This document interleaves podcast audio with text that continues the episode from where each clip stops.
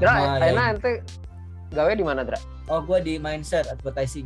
Main share teh naon? Mindshare itu eh kalau dulu kan gue sebelumnya di TV kan ya. Heeh. Ya, TV itu kan tugasnya nyari duit itu dari iklan. Hmm. Nah, advertising agency itu eh, apa orangnya apa namanya perusahaan yang ngasih duit atau ngasih duit ke TV, yang ngasih iklan. Oh, oke oke.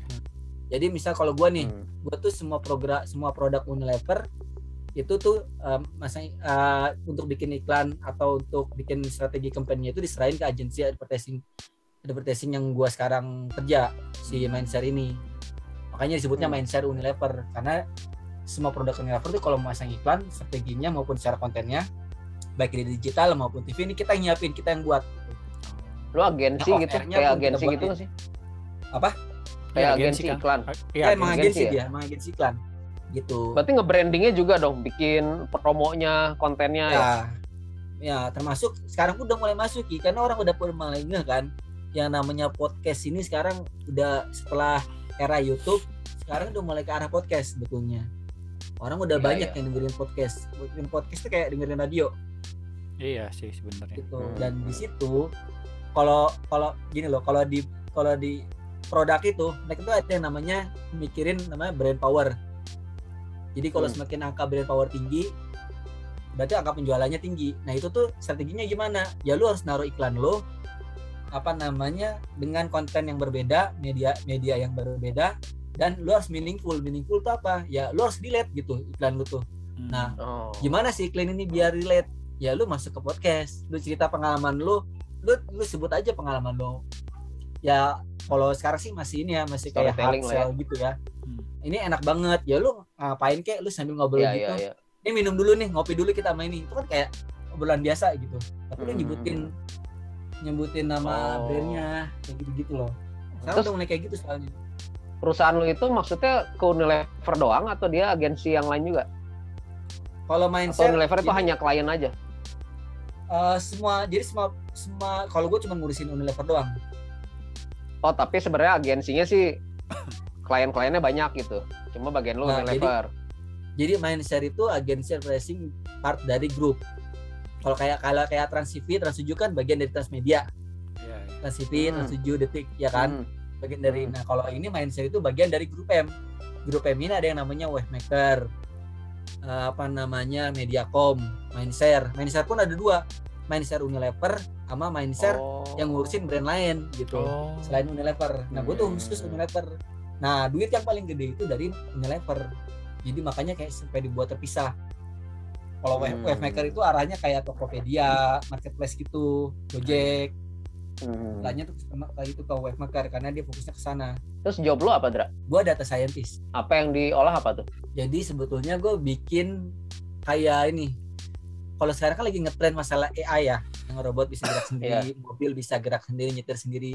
Hmm. Itu kan Ah. pakai teknologi yang namanya machine learning. Artinya mesin komputer itu berpikir katanya sih Hmm. deep learning kalau dulu kan udah ada film-filmnya tuh yang Iya, robot bisa mikir sendiri ada kesadaran neural Iya. network kayak gitu gitu kan Ah, Iya. nah, kurang lebih kayak gitu sebetulnya itu pakai logik statistik oh. cuman gua ngolah datanya itu atau gua kasih kasih ke konsep konsep statistik atau matematik jadi gua kayak belajar lagi loh kayak kuliah lagi sih gua gua mikirin aljabarnya kayak gimana statistiknya kayak gimana Hmm. masalah matriks itu aja gua Oh. sampai mikirin gitu loh karena hubungannya apa lu data ibaratnya data ya data yang masuk kan gede banyak ya gede Iya, iya. lu kalau diubah bentuknya aja ya yang tadinya gua nggak tahu ya kebayang atau enggak sih yang tadinya satu dimensi lu ubah jadi dua dimensi jadi kalau Hmm. satu dua satu dimensi sama dua dimensi itu kayak datanya yang cuman deret deret deret begitu Iya. lu ubah kayak Iya. bentuknya matriks itu yang Iya. determinan kayak gitu gitu Iya. ya kan Ah, itu apa itu ngaruhnya sama kecepatan komputer nanti pada saat mengolah akan lebih mudah kalau pakai konsepnya kayak si matrix itu ya gua Oh. pakai konsep kayak gitulah jadi gua ya gua ngolah data pakai bahasa pemrograman Python gua masukin logiknya biar si komputernya bisa mikir jadi kalau ini maka akan gini Gitu. Beloknya jauh juga ya. dari Tahu, itu Iya, jadi IT sih, jadi Baik. kayak IT. bener banyaknya jurusan apa yang di situ Eh, computer science. Iya, oh jurusan-jurusan zaman sekarang Ya, betul. iya iya iya yang baru muncul mungkin sekitar baru 10 tahunan mungkin Kang ya yang gitu ya. Ya, betul, betul. Sebelum eh sebelumnya Tapi- kita masuk ke tahun, IT sih. lima tahun, lima tahun terakhir sih. Oh, baru- malah. bisa masuk situ karena background apa Dra? Gua, background Ah. TV atau gua harus belajar lagi. Gua aja ngambil course lagi waktu itu. Course pro, apa namanya? Python. Course Python, belajar bahasa pemrograman Python sama itu belajar data apa machine learning sendiri, konsep machine learning sendiri ada course-nya. Nah, tapi Jadi lu gua- diambil di sana yang mereka lihat background apa Oh, kalau gua karena gua pernah kerja di media, jadi gua tahu logiknya si media itu gimana, bisnis bisnisnya itu kayak gimana, bisnis TV, Oh. bisnis iklan, gimana sih iklan itu ditonton. Itu kan oh, eh, yang namanya agensi iklan itu dia ngeliatnya data data penonton juga. Jadi gua tahu habit lah, gua udah tahu habit penonton. Hmm. Habit penonton ini tuh sukanya ngapain. karena lu di waktu di Trans sama Net ngurusinnya konten ya Ya, bagian konten Hmm. bagian konten sama ya konten tapi secara data ya, gua ngelihatnya responnya secara data. oh itu orang lihat Iya. konten ini respon secara datanya gimana nontonnya lebih lama atau enggak terus demografinya gimana siapa yang suka cowok cewek umur Umurnya berapa berapa ya? teens youth oh, atau adult, oke, gitu. oke oke oh karena di TV udah bagian data analis sebenarnya makanya Ya. kepake di sana oh Ya. gitu nah cuman ke sini gue akhirnya karena gue udah dua tahun di apa namanya sebagai data scientist akhirnya gue sekarang mulai tawarin nih di tempat yang lain apa industri banking atau apa karena kalau udah lu udah, udah kepake sih pengalaman ya sebagai data scientist enak Ki. lu masuk industri mana pun keterima karena yang penting lu menguasai Oke. si Python-nya ini sama konsep machine learning-nya ini kalau ditarik ke belakang lagi Hmm. itu si Trans kerjaan pertama ya Iya. dia bisa narik kemis kenapa Waktu itu Apa semua dia jurusan buka bukan semua- sih? Sama kayak Oh, Wacikang berarti Yoga kayak- aja. kayak bank ya Hmm, Ya, kayak semua jurusan kan dulu kalau transip itu. semua jurusan Oh, kayak Sikang oke, Yoga oke, gitu oke, kan oke, oke. sama kan ya? Waktu, di- waktu Iya, TV iya, juga iya, iya. karena semua jurusan. Seingat saya mah. Bahkan karena dulu tuh ada teknik industri UI aja banyak loh yang trans. Oh tarik belakang ya ini mungkin ada hubungannya sama TA gua sama skripsi gua. kayaknya apa Dulu gua kan kimia komputasi. oh anorganik Iya, iya kan. iya iya, iya. kimia Anak Suka anak komputasi. angkor doi, anak angkor. Ya, dulu tuh gua nyamuk akhirnya ketika belajar lagi si kimia komputasi akhirnya gua jadi mengenal tuh yang namanya dia kalau di luar negeri kan kalau di Indonesia kan masih pakai software ya Heeh. Gua gua gua baca baca di di luar itu orang tuh udah pada ngolah sendiri pakai bahasa pemrograman sendiri bikin Iya. program sendiri gitu loh. Bikin sendiri. Hmm. di situ gua penasaran bahasa program ini pakai apa? Python. Nah ini gue sempat belajar Python kayak otodidak gitu gue pengen tahu karena menurut gue ini masa depan nih kayak gini-gini. Ini kan baru dimulai saat Hmm. gua aja itu waktu itu gua generasi kedua ki. Generasi pertama itu angkatan 2000 si Risnandi. Ruri dulu iya sama Risnandi ya. Ya terus si Ruri iya. enggak Risnandi. Gitu. Kan Pas siapa sih? Yuliandri bukan?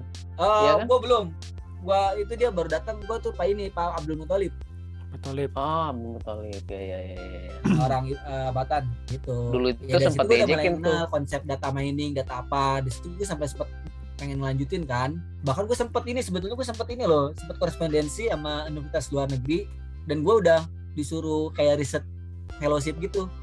Beasiswa tapi by riset. Hmm. Hmm. Cuman batal gue gara-gara gue sempat batal lulus, batal sidangan gue Amin satu. Oh. Ada cerita beda sendiri lah. Ada Hmm. cerita beda. Amin satu. Iya, iya. Iya. Menarik ini nih kimia komputasi, tapi nggak tahu sekarang masih ada nggak ya? Mestinya lebih modern sih kalau sekarang ya. Ya, itu Seharusnya. buktinya angkatan 2000 si Ari tuh angkatan berapa ya? Si Ari iya 2004 ya? angkatan Roma. 2004. 2004. Ya, Ari tuh dia tuh kimia komputasi tapi dia dia tuh sama udah dia udah tahu konsep tentang si ini si machine learning ini. Hmm. Karena sama penelitian dia juga udah udah ke arah sana. Sekarang yang namanya lu bisa ngepredik Ki, senyawa kimia, senyawa yang bisa kita buat itu apa aja. Ini campur ini campur ini apa? Cuma menggunakan Hmm. data data sifat kimia, sifat fisik atau ya, chemical properties lainnya. Logik-logiknya sih ada gitu loh. Ya, ya. Di SMA tuh sekarang udah banyak yang kayak jadi mata pelajaran. Coding, ya coding. Heeh, Oh umum. coding bener bener bener. Jadi si pelajaran kalau di Iya. SMP atau SMA itu kan TIK ya, ilmu komputer. Ya, Nah, Mm-mm. eh, beberapa udah mulai masukin eh, coding itu. Python tuh Ya. di beberapa orang murid tuh ada yang udah dari SMP tuh udah udah bisa Kang Oki di sekolah. Hmm. Bahkan Ya. ada yang udah bikin kayak aplikasi sendiri gitu dilombain Bikin jadi apps Iya. buat eh, eh, HP bikin apps eh, di di di di hand- buat di handphone sama di web Bahkan anak saya tuh udah bisa bikin game sendiri loh. Iya kan, Mak? iya ada Anak SD, SMP tuh udah bisa bikin game sendiri. canggihnya. jadi ke- emang si kurikulum yang beberapa tahun ke belakang tuh ka- kayak si data apa data scientist itu memang ber- udah berkembang emang untuk masa depan banget gitu Hmm. jadi mu- murid Iya. murid di di sekolah tuh ada yang eh, kelas 2 SMA kayaknya dia sengaja Bo, semenjak pandemi itu beli printer 3D gitu wow. buat di rumah Oh iya iya iya iya. kebayang nggak Iya iya iya iya. dia eh, karena memang anaknya senang robotik senang coding gitu ya jadi Ya. eh, di, sama orang tuanya difasilitasin dia eh, sama jadi kembaran nih dua-duanya sama-sama Hmm. suka eh, IT suka coding gitu jadi di rumahnya emang udah biasa bikin coding coding gitu Iya. Lama-lama coding tak coding coding dah. Dan gua dan gua ya Ki, gua berpendapat ya di masa depan in the future nanti ya Hmm. itu ada dua profesi ya yang menurut gua itu akan akan yang akan yang akan sangat dibutuhkan ke depannya. Ada dua menurut tuh? Yang satu konten. Konten. Konten itu Konten kreator. Ya, konten kreator itu selalu dibutuhkan pada zaman apa pun, terutama sekarang di era digital ini. Semakin platform semakin canggih, ya orang tuh butuh yang di situ apa? Nah, itu konten kreator tuh akan sema- akan itu tuh udah nggak akan mati bisnis itu. Satu itu. Yang kedua, Hmm. yang bikin platformnya itu sendiri, yang coding itu. Mm. Jadi menurut gua lu kalau kalau lu lulusan kimia, lu tuh nggak cukup dengan lu gelar lu lu ijazah doang. Lu harus cari soft skill yang Hmm. lain gitu. Lu cari apa kalian? Lu either itu lu kalau di minatnya konten ya udah, mending lu, lu kembangin gitu bakat lu. Makanya gua tuh selalu gua selalu mes ya Ki sama lu ya. Lu tuh gua Hmm. tahu banget lah lu kreatif dari dulu. Tapi jarang orang yang meneruskan kreativitasnya di kampus. Biasanya kalau udah udah kenal dunia kerja, udah mati gitu aja. Karena udah Hmm, hmm, hmm. udah udah tergerus sama yang namanya kesibukan gitu. Rutinitas. Mama juga sebagai tenaga pengajar gue bahkan nggak kebayang gitu ya Eh, menurut gue lu, lu, lu berdua itu udah kombinasi yang unik gitu yang satu pengajar tapi konten kreator yang satu eh, apa namanya konten kreator penulis and etc dan lu sempat kerja juga gitu di, di apa namanya perusahaan. Orang Itu emang under BUMN ayeuna ya. dan itu membosankan. justru ya background lu tuh menarik untuk buat konten yang menarik buat lu ada potensi gitu loh. Makanya gue lihat itu potensi banget konten lu menurut gue ya. Dan Hmm. tinggal tinggal lu tinggal diperluas doang gitu. Perluas artinya bukan temanya mana-mana tapi lu harus lebih relate sama orang banyak gitu Kayaknya 2022 ini Hendra jadi podcaster tetap nih di kita nih. Jadi, Siap nggak? Boleh kan yang makannya nih? gue pulang Sabtu Minggu doang ntar gue dibilang gak ada waktu buat dia loh Oh. Loh, lu bukannya di Bandung gawe?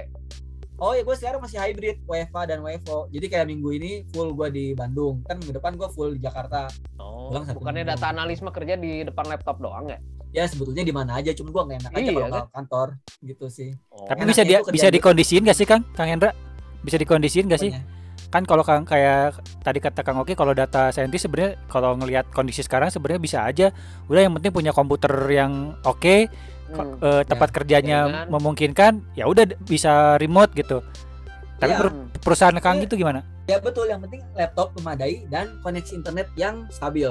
Udah itu udah cukup sebetulnya untuk coding. Bahkan udah banyak kok sekarang yang namanya Iya. kerja coding itu udah lu enaknya kerjaan coding tuh kayak gitu lu bisa kerjain di mana aja nggak harus di kantor gitu. Bahkan orang-orang yang suka coding itu lebih ini lebih produktif ketika dia nggak ada di lingkungan kantor, Iya. luar di rumah Di sama kayak konten kreator gitu kan. saya soalnya lihat Ya. banyak lowongan kerja zaman sekarang itu bisa milih gitu mau di rumah apa Hmm. mau WFH gitu jadi udah banyak juga Ya. yang kayak gitu gitu si pilihan kerjanya udah Ya. nggak yang Itu WFO Orangnya udah beda terus. sekarang. bener-bener Soalnya orang wae neliti turunan semen ya, ya orang kan di, di Dynamics, Polsim lah bela. Kerja tuh ke lab cuma hari Senin dan selama formulasi prosedur orang geus geus apalnya, orang geus bisa remote si operator. Ini formulana kieu kieu kieu, campurna kieu kieu kieu. Nah, oke, orang kan itu Senin monitor, apalagi data analis, eh data scientist. Iya. iya. Orangnya nunggu prek itu masih bisa WFH sebenarnya. Dan lu hati-hati Ki, kerjaan lu itu bisa digantikan sama komputer ke depannya Ki. Nah, formulasi itu yang yang human skill. Jadi Oh ya, masih ada kan- human skillnya ya? masih masih ada itu mau yang di mau sih itu kalau yang di- dijaga. Heeh. Orang keren develop oke 3D print ayeuna. Cuma kan Nah, 3D print itu bisa robotik ya, bisa robotik. Ya. Cuma kan gimana sih materialnya itu cocok sama robotnya bisa Ya, disuplai lu yang atau nentuin, enggak. kan? Iya. Itu ya Tetap itu yang nggak bisa tuh. ya, tapi artinya betul. lu tuh harus beradaptasi dengan teknologi baru kan karena teknologi selalu update ya kan. Kalau lu Iya. nggak Bener. ah, kalau nggak lo ikutin perkembangan, udah lu akan tergeser kan. Edan serius bahasannya.